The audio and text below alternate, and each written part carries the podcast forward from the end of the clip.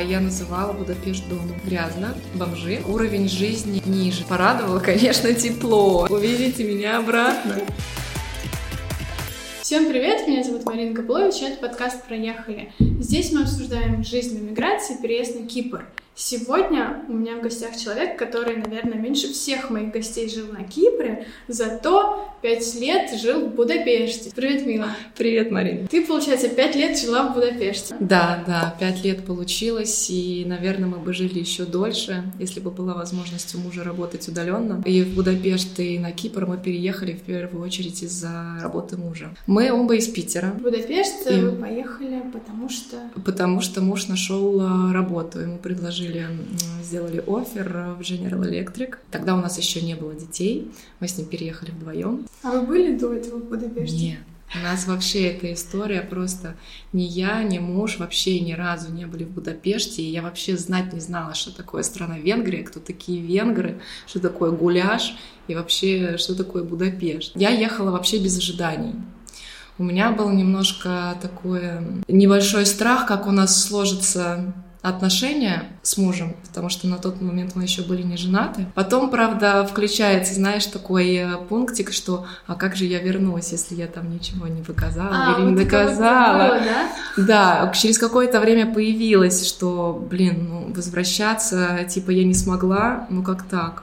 Потому что был момент немножко такой прострации, может быть. Ну, может быть, мне просто нужно было найти работу что я, в общем-то, и сделала, mm-hmm. и тогда вот стало как-то полегче, полегче плане социализации. Я обзавелась друзьями, то есть у меня появились не только друзья мужа, у меня появились собственные друзья, и вот какая-то вот своя а, личная история. Мне стало как-то попроще. Ну, давай еще про Будапешт. Я там давай. была один раз. Мне очень понравилось. Очень напоминает Питер. Очень. Особенно в центре, там же много, там была эра, а, когда итальянцы творили, и, наверное, и в Питере тоже. И поэтому, наверное, все эти постройки, они архитектурные темы, они, конечно, очень напоминают Питер.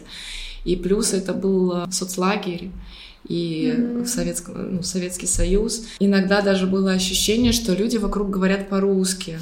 Ну, то есть, это, знаешь, такой был э, флешбэк э, России, я не знаю, там на 15 лет назад. Уровень жизни э, ниже, ниже, там очень большая разница между богатыми и обычным населением. Богатого населения, мне кажется, там не так много, у них там есть свои тусовки, там свои места. В основном ты по городу ходишь, даже когда турист, ты в основном видишь вот только не очень богатых людей. Не очень богатых людей, но их, видимо, устраивает все, потому что, ну вот в плане работы, я работала в компании, агентство недвижимости, они занимались э, посуточной арендой квартир для туристов. Тема мне это была близка, я в Питере работала в отелях и с квартирами тоже в посутке. И там был такой очень интернациональный э, коллектив. коллектив там было два венгра, несколько русских, а хозяин был вообще филиппинец. Но мне очень понравилась, понравилась компания, там был такой очень поднят уровень квартир, сервис. То, чего, в принципе, очень мало в Будапеште, это прямо вот такая боль человека, который приезжает, например, из Западной Европы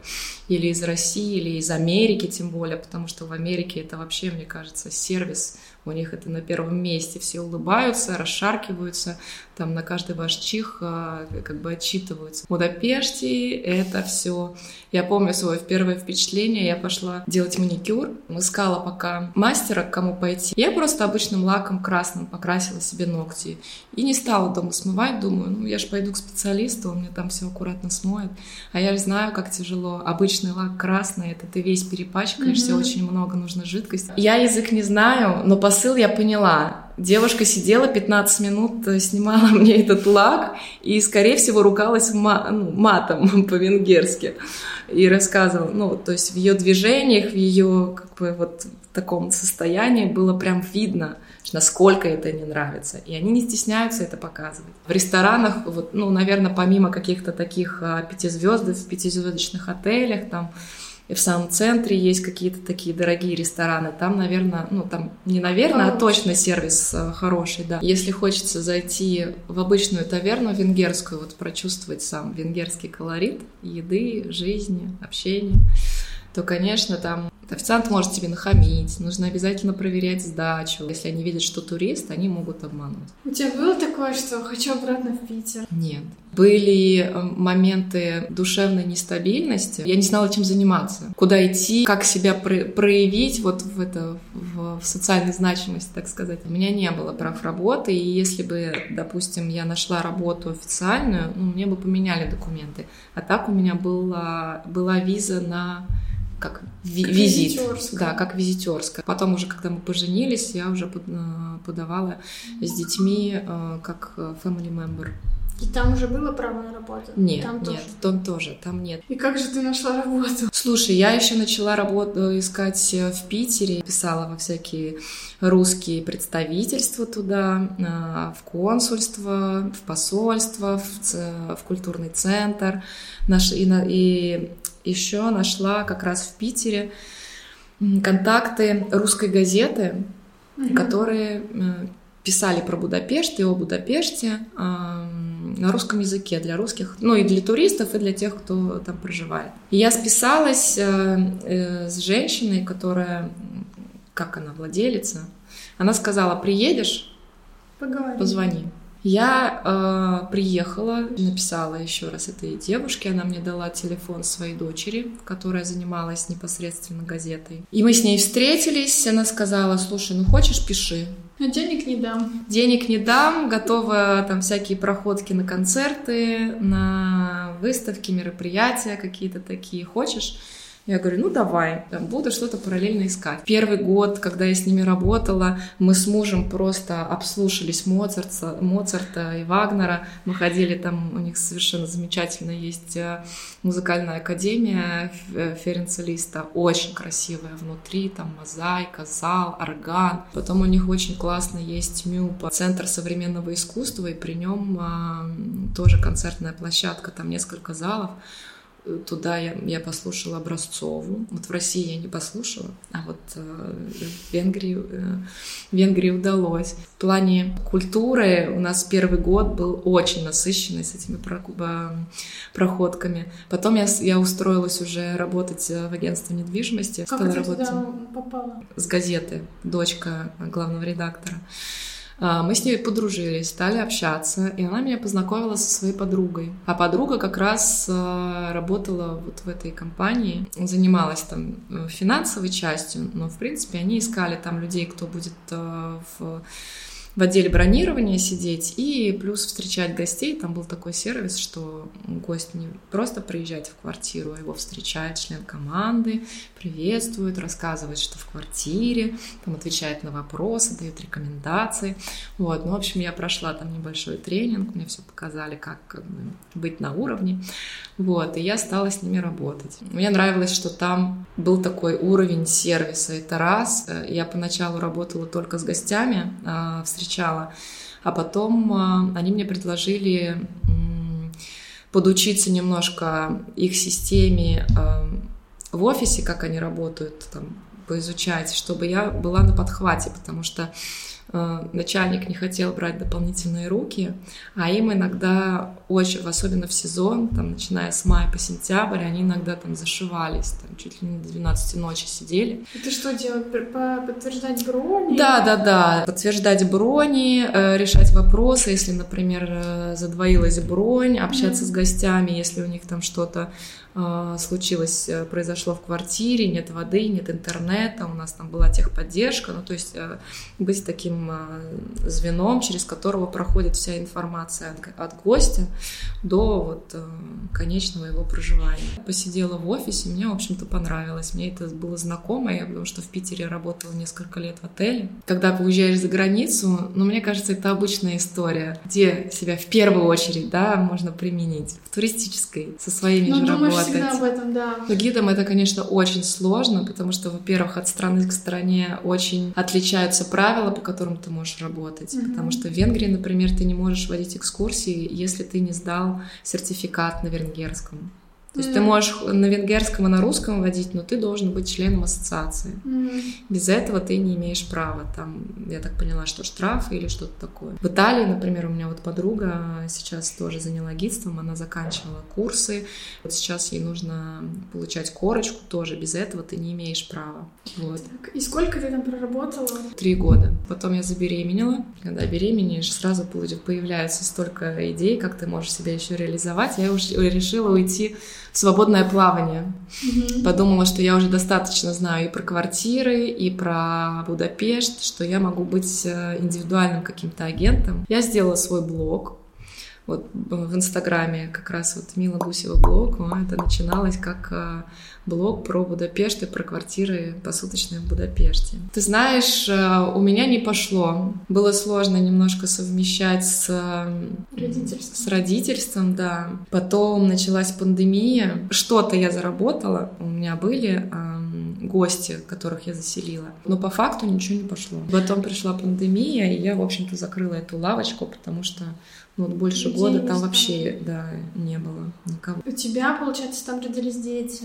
Да, первая родилась девочка в девятнадцатом году. Возвращаться в Россию рожать я как-то даже не думала. Почему? Ну, в Будапеште и в Будапеште. Понятно, что денег больше на это ушло, потому что роды получились платные, 3000 евро. У меня могли бы быть э, бесплатные роды, если бы я работала, потому что если я работаю, у меня от работы оформляется как ОМС, а социальная карточка. От работы мужа у меня была как ДМС, в России дополнительное медицинское страхование. И, в принципе, по ДМС там было 4 бесплатных посещения э, по наблюдению и все. Mm-hmm. Как бы анализы и роды все равно платные. Клиники там разные, есть дорогие, есть государственные. Наверное, как и в России, тут история идти за врачом в первую очередь. Mm-hmm. А как ты нашла врача? Случайно. Я записалась к первому попавшемуся, мне нужно, ну, я поняла, что беременная, и мне нужно было как бы пойти зафиксировать это, чтобы были справки для выплат государственных в России. Я выбрала первого попавшегося, даже, мне кажется, я даже не читала отзывы или что-то такое. И мне она как-то понравилась. Я когда стала выбирать, ну, понимаю, нужно выбирать уже клинику, где рожать, мне там советовали, конечно, платные клиники, что там, ну, фикусы в катках, отдельные палаты. Но у меня как-то не складывалось с этими э, клиниками платными.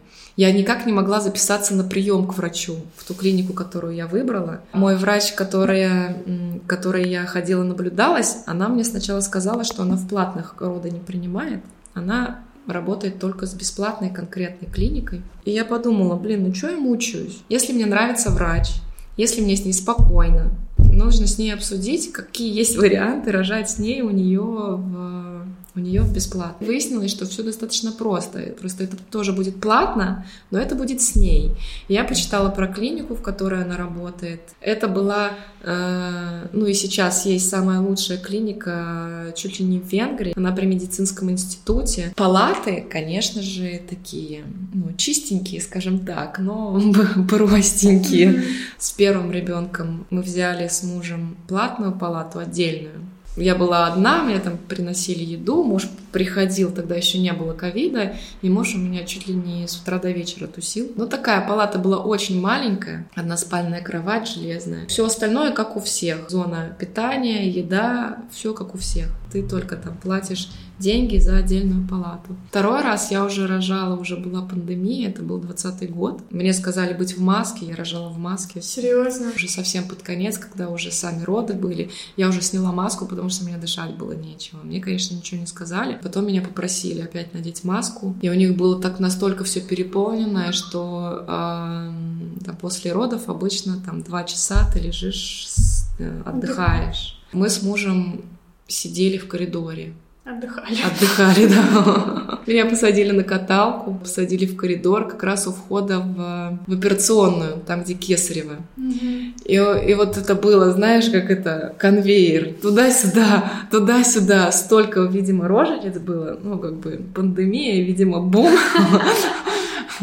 все решили, ну раз дома сидим, но, да, почему бы и да. Отдельной палаты не было, все было занято. Можно было попасть только в общую палату, где 6 человек. Это было бесплатно, это входило в стоимость родов. Тоже абсолютно нормально. Там девочки-венгерки несколько говорили по-английски, то есть и там как-то мне показалось поживее, что приходили врачи как-то чаще, и я больше могла что-то спросить, и они чаще как-то подходили, смотрели на ребенка, потому что когда я была в отдельной палате, они, наверное, эм, поняли, что я не говорю по-венгерски, а с английским там только молодой персонал был или лечащие врачи, вот, а всякие нянечки или кто там осматривает ребенка, с этим как-то у них с языком проблемы. И у меня, вот как я так вспоминаю, такие ощущ... так, э, такое ощущение, что когда я была в платной палате, ко мне даже заходили реже. А когда я была в общей палате, как-то все было живенько и повеселее. повеселее, да, и больше врачей, и больше советов. И несмотря на то, что второй ребенок, и мне казалось, как бы, что я все знаю, но все равно как бы это было, было лучше. Скажи про, как вы с детьми там жили в плане инфраструктуры, подходит ли Будапешт? Вот не в обиду Кипру, там в этом плане очень, очень хорошо. Там настолько все сейчас расстраивается, в смысле строится, обустраивается. Там был у них э, парк городской. Мы когда приехали, мне туда страшно было заходить. Там были какие-то бомжи, палатки, все было грязно. И вот за несколько лет это государственная программа реорганизации. По благоустройству. По благоустройству, да. Там несколько музеев на этой территории стали строить, и там какие-то именитые э, азиатские архитекторы все это, значит, эм, конструировали. Несколько детских площадок с батутами, с сетками, с кафешкой. На лето там запускалась, там такая зона есть с песком, там запускается вода, там такое как дрил, Угу. Можно как бы воду, туда песочек, вот это вот все по спиральке спускается, получается жижа, и там фонтанчики какие-то, и вот дети как поросята в этом всем, потому что лето достаточно жаркое там. В этом плане прям очень хорошо. И есть момент, да, там вот в старом городе не всегда можно с коляской зайти в магазин или в, в ресторан из-за ступенек. Где-то есть пандусы, но чаще нет. Но в целом с детьми там очень классно. Там тепло, там детей очень любят, детей и собак. Там все останавливаются. Вот когда выйдешь, особенно когда очень маленькие, там даже подростки остановятся, поусюсюкают. Вот, вот, вот это как бы для меня было э, такое что-то странное, потому что в России я не видела, чтобы подростки останавливались, там школьники или студенты, и там, ой, какой миленький малыш, там тра-та-та, сколько ему. А в садик вы еще не успели ходить? Государственный садик э, нужно показывать, что оба родителя работают, mm, да а я-то не работала, или платно. А мы mm хотели попробовать бесплатно. Вот, и потом я так ходила, смотрела, спрашивала, нашли один садик, мне сказали, что без социальной страховки, а детям тоже не оформили а, социальную страховку местную, венгерскую. И с этим тоже была проблема, потому что не во всех государственных садиках без этого брали. А там садики вообще скольки лет? Два, два с половиной. Расскажи про еду. Еда в Венгрии. На мой личный вкус, на мой личный вкус. Отвратительно. Это столько соли, это столько жира, это столько свинины, и сухарей. Попробовать что-то национальное, да, интересно. Но вот для меня я не люблю просто жирное, и мы, в принципе, в семье жирное особо не едим. Там, конечно, делают вкусные вот эти вот всякие свиные рульки, ножки, там есть у них это паприкаш, говядину они очень вкусно делают. Фруктовые. Фруктовые я ни разу не попробовала. Сладкий суп и сладкий, э, сладкая рисовая каша. На суп мы ели в каком-то месте, такой клубнично-творожный можно. Да, да, да. Очень да, вкусно. вкусно. Такой, знаешь, ну, вот. еще кисленькая такая клубника. Я вот в плане еды, муж меня все время ругает, я очень сильный консерватор. В основном мы ходили в места, которые более европеизированные. Можно ли жить без венгерского языка? Можно. В Будапеште можно. В городах, которые меньше, чем Будапешт, но они какие-то там, скажем так, административные центры. Тер, Мишкольц, Там у них очень много таких а, турецких а, построек, потому что Венгрия была очень долго под турками. Даже есть римские развалины. Термальные бани — это вот отголоски турецких бань. Они, конечно, переделаны, но там есть очень старая, так, одна из старых Рудаш купальня. Там есть старая часть, именно с термальной водой, она такая небольшая. Там обычно делится мужской и женский день. Есть самая популярная большая купальня у них Сечени, но она больше похожа так, на такую, на советскую лечебницу. Но мы там тоже были, красиво. Красиво? А вы Не знаю. Моя самая любимая — это Рудаш. Она маленькая. Если вы поедете в Будапешт когда-то, обязательно сходите в Рудаш. Они находятся на самом берегу Дуная, и у них есть э, бассейн маленький термальный наверху. Нет, не термальный, подогреваемый. С видом на Дунай и на парламент. И ты сидишь в бассейне, пузырики, лето, посидеть, почилить, посмотреть вот на эту красоту, на гору Геллерт. Это вообще, конечно, захватывающие виды. Вот. А в Сечине этого нет. Вы вообще путешествовали? Мы поездили э, по городам немного. Э, мы там не брали, ну, брали машину в прокат. Э, машину там не стали покупать, потому что в целом в Будапеште машина особо и ни к чему, если передвигаешься по городу. Очень развит транспорт общественный, очень все удобно. Есть ночные автобусы, троллейбусы, трамваи. Метро? Э, нет, метро ночью не ходит. Метро Но до оно там 12. есть. Оно там есть, да-да-да. И, кстати, там есть там всего четыре ветки. И одна ветка, она самая первая в Европе. Я знаю, я тоже каталась, это было как в кино. Там такие маленькие, смешные, гномичные эти называются, Вагончики. вагончики, да, Да. там очень, очень смешно. Расскажи еще немного про друзей, про социальную жизнь. Там вообще много русских. Русских очень много, казахов очень много. Если ты работаешь в международной компании, в принципе, у тебя могут появиться друзья из других стран, которые приехали также работать в Будапешт. И если общение на английском, ну как-то вот компанию можно себе подобрать. Но вот по нашему опыту, по моему опыту, вот именно дружеские отношения, они вот только со своими. Все мои друзья, которые у меня остались в Будапеште, ну и которыми я обзавелась в Будапеште, и которые я, которых я считаю именно друзьями, все русские. Вот. А венгры, они такие очень... На работе они еще как-то так по... будут с тобой общаться, и как-то так, и, и дружественный настрой, вот, но в свою тусовку никогда не позовут. Так что учите язык, если хотите социализироваться на сто процентов. Хотя вот э, мы с тобой начинали говорить, можно же ли жить без э, венгерского? Можно.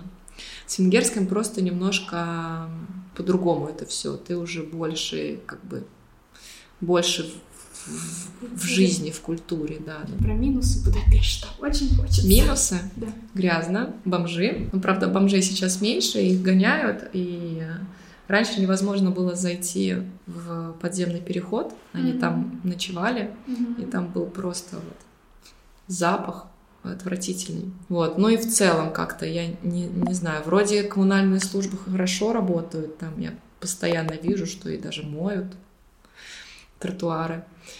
А, Но все равно такое вот ощущение какой-то такой Мгм. Не ухожу. неухоженности, да. При этом город безумно красивый. Очень маленький выбор продуктов, Мгм. питания Мгм. и продуктов, в принципе, из одежды, марки косметики, Расскажи, э, почему вы решили переехать на Кипр? Муж получил работу, предложение такое очень соблазнительное. Долго думал, в итоге согласился. Было понятно, что в, в той компании, где он работает, э, он уже себя изжил, Исчерпала. исчерпал, да, и что нужно как-то двигаться дальше. Поэтому он очень активно подавался на всякие вакансии, как-то так все продвигалось очень медленно. Плюс еще коронавирус, из-за того, что у нас нет э, европейского гражданства никакое, мы граждане России.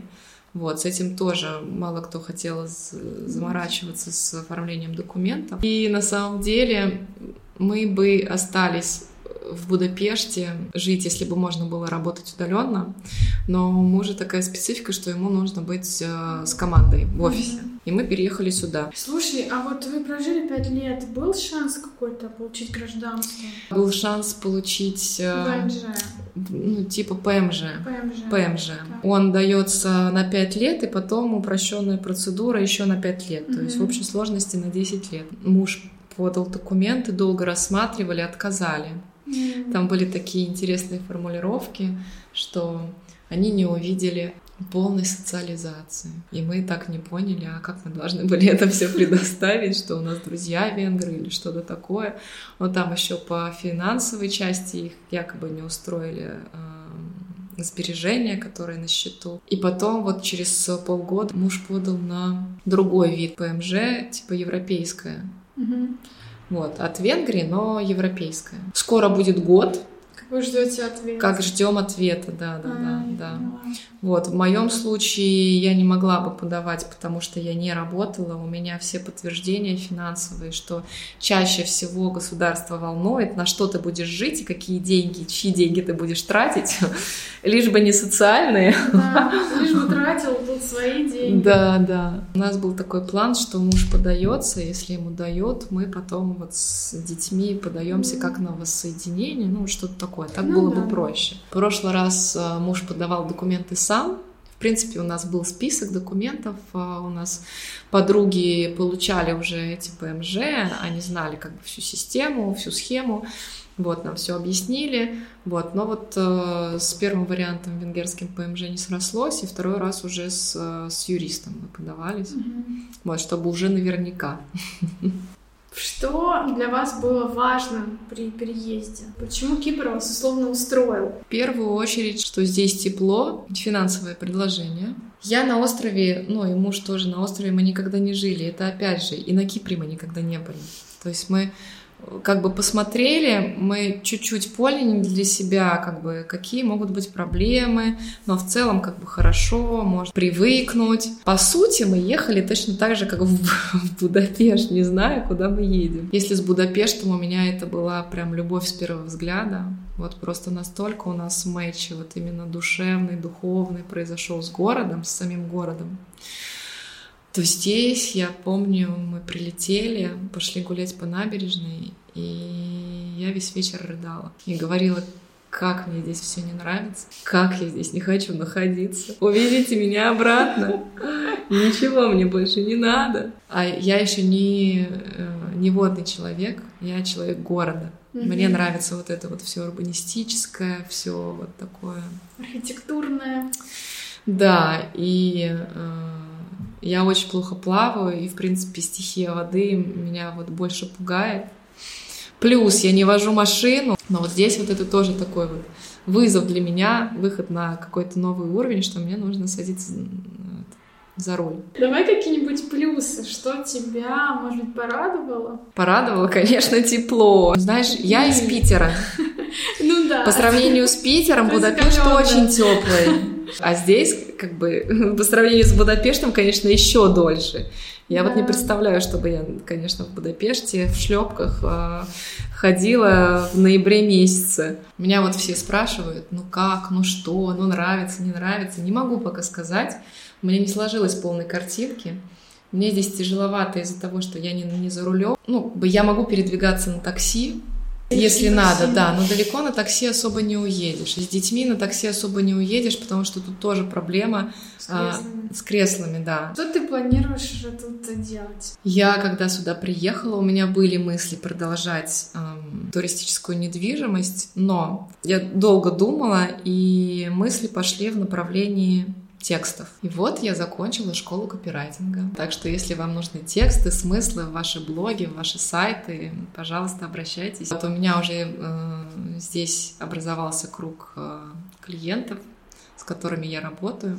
Вот, но я буду рада всем, если у вас есть вопросы, если вы не знаете, о чем писать, я вам помогу и по структурам, и по смыслам, и по, по задачам. Прямо я поняла, что это мое. Кипр мне в этом плане нравится, особенно с нашей квартирой сейчас, что когда у меня есть тишина, дети спят, или дети с папой, я вот могу или на балконе, на террасе, или вот здесь вот сесть, и у меня вот этот вид.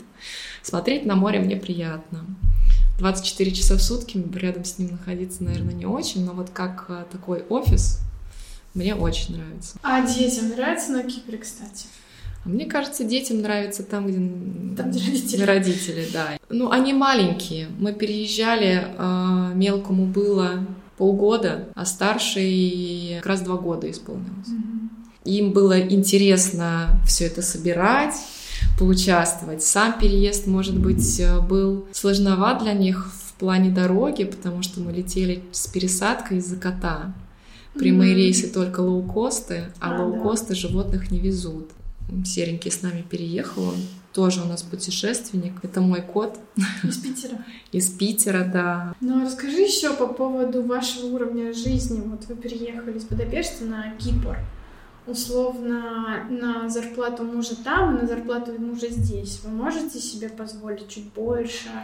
Там, да. Снять квартиру больше. Да. Ну и по ценам, конечно, тоже больше. Повыше. Повыше, да, чем в Будапеште. Будапешт еще чем всех привлекает, что там ну, по сравнению с Западной Европой цены пониже, да, зарплата, соответственно, тоже. Вот, здесь мы чувствуем себя по, по, немножко посвободнее, потому что предложение было в том числе финансовое по, получше у мужа, чем в Будапеште было. Я думаю, что если бы мы с этой зарплатой остались в Будапеште, то это было ну, бы это правда, да, да, да, это было бы просто идеально. Да. Что... Ну, ты уже как-то смирилась, что все, вот теперь здесь, там условно не мечтаешь вернуться.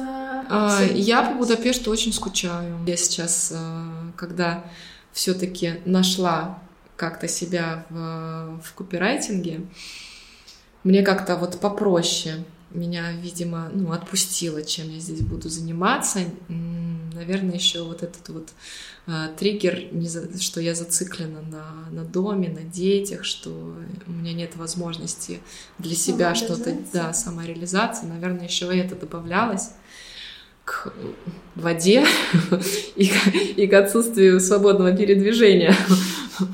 Вот, но в целом, бы сейчас я уже спокойнее намного. Ну все, сейчас на права сдашь, у меня, у меня есть права. А, у меня стаж, вы не представляете. Так а, все, полдела сделано. Но я не вожу. Но... Мне нужно научиться водить э, заново, потому что у меня права с 2001 года. Многие говорят, что на Кипре попроще водить, там, чем в России. Условно, тут нет пятиполосных дорог, знаешь, угу. там так что я думаю, ты справишься. У меня нет других э, вариантов. Вариантов нет. Но какие у вас дальнейшие планы? Вы хотите тут как-то основаться? Вот так, чтобы сто процентов понимать, что мы хотим здесь остаться и здесь жить, пока что такого в голове нет. Я думаю, что через год мы сможем как-то вот э, подумать об этом. Хочется уже, наверное, какого-то своего постоянного гнезда, потому что дети, потому что уже хочется вот какой-то свой Э, угол, куда можно возвращаться. И хочется, наверное, где-то э, не у самого моря, а если дом, то, может быть, куда-то в, э, вглубь, куда-то там в горы, в холмы, потому что мне кажется, я там даже чисто физически себя буду лучше чувствовать, потому что ну, море меня немножко напрягает. Я не знаю, с чем это связано. Возможно, в прошлых жизнях я тонула много-много раз. Такое же тоже может быть. А может, я просто трусиха и паникер. Вот что здесь. Я... У меня просто иногда, знаешь, а, бывает, а что если будет волна? Мы же на первой а, линии, и сразу так бжж, и все, и нас нет. А вот скажи, кстати, именно с такой бытовой точки зрения, второй переезд в другую страну вам как-то попроще дался? Алгоритм примерно тот же самый. Тут просто другие сайты и другие квартиры. Вот я поняла, что вот со вторым переездом, каким бы человек ни был экстравертом или интровертом, переживания одни и те же. И очень важно не, не зациклиться, не закрыться вот в этой своей коробочке. В своих проблемах, в своих переживаниях, в своих страхах, каких-то представлениях. А, очень важно вот выходить, не бояться и выходить, общаться с людьми. А, вот, и вот это вот помогает потихонечку, потихонечку вот в себя уже новое место пускать, пускать, пускать и э, обживаться. Мне нравится твой настрой. Мне сейчас тоже нравится мой настрой. Наверное, месяц или два назад он у меня был более депрессивный. Спасибо тебе. Тебе спасибо большое. Будапешт, я его очень люблю. Я могу, я правда, я могу говорить часами. И я могу говорить и о проблемах, и не о проблемах. Но вот, вот Будапешт, вот правда, это тот город, где каждый найдет то, зачем он туда едет. А ты прям себя там чувствовала уже как дома? Да, да, я называла Будапешт домом. Правда, для мужа это был не совсем дом. Ему Будапешт не, не очень нравился, ну вот в каких-то бытовых вопросах, в плане сервиса, в плане цен и в плане зарплаты, но это как-то, ну, на месте было не, не поменять. Спасибо еще раз. Тебе спасибо, Мария. Спасибо за просмотр и всем пока.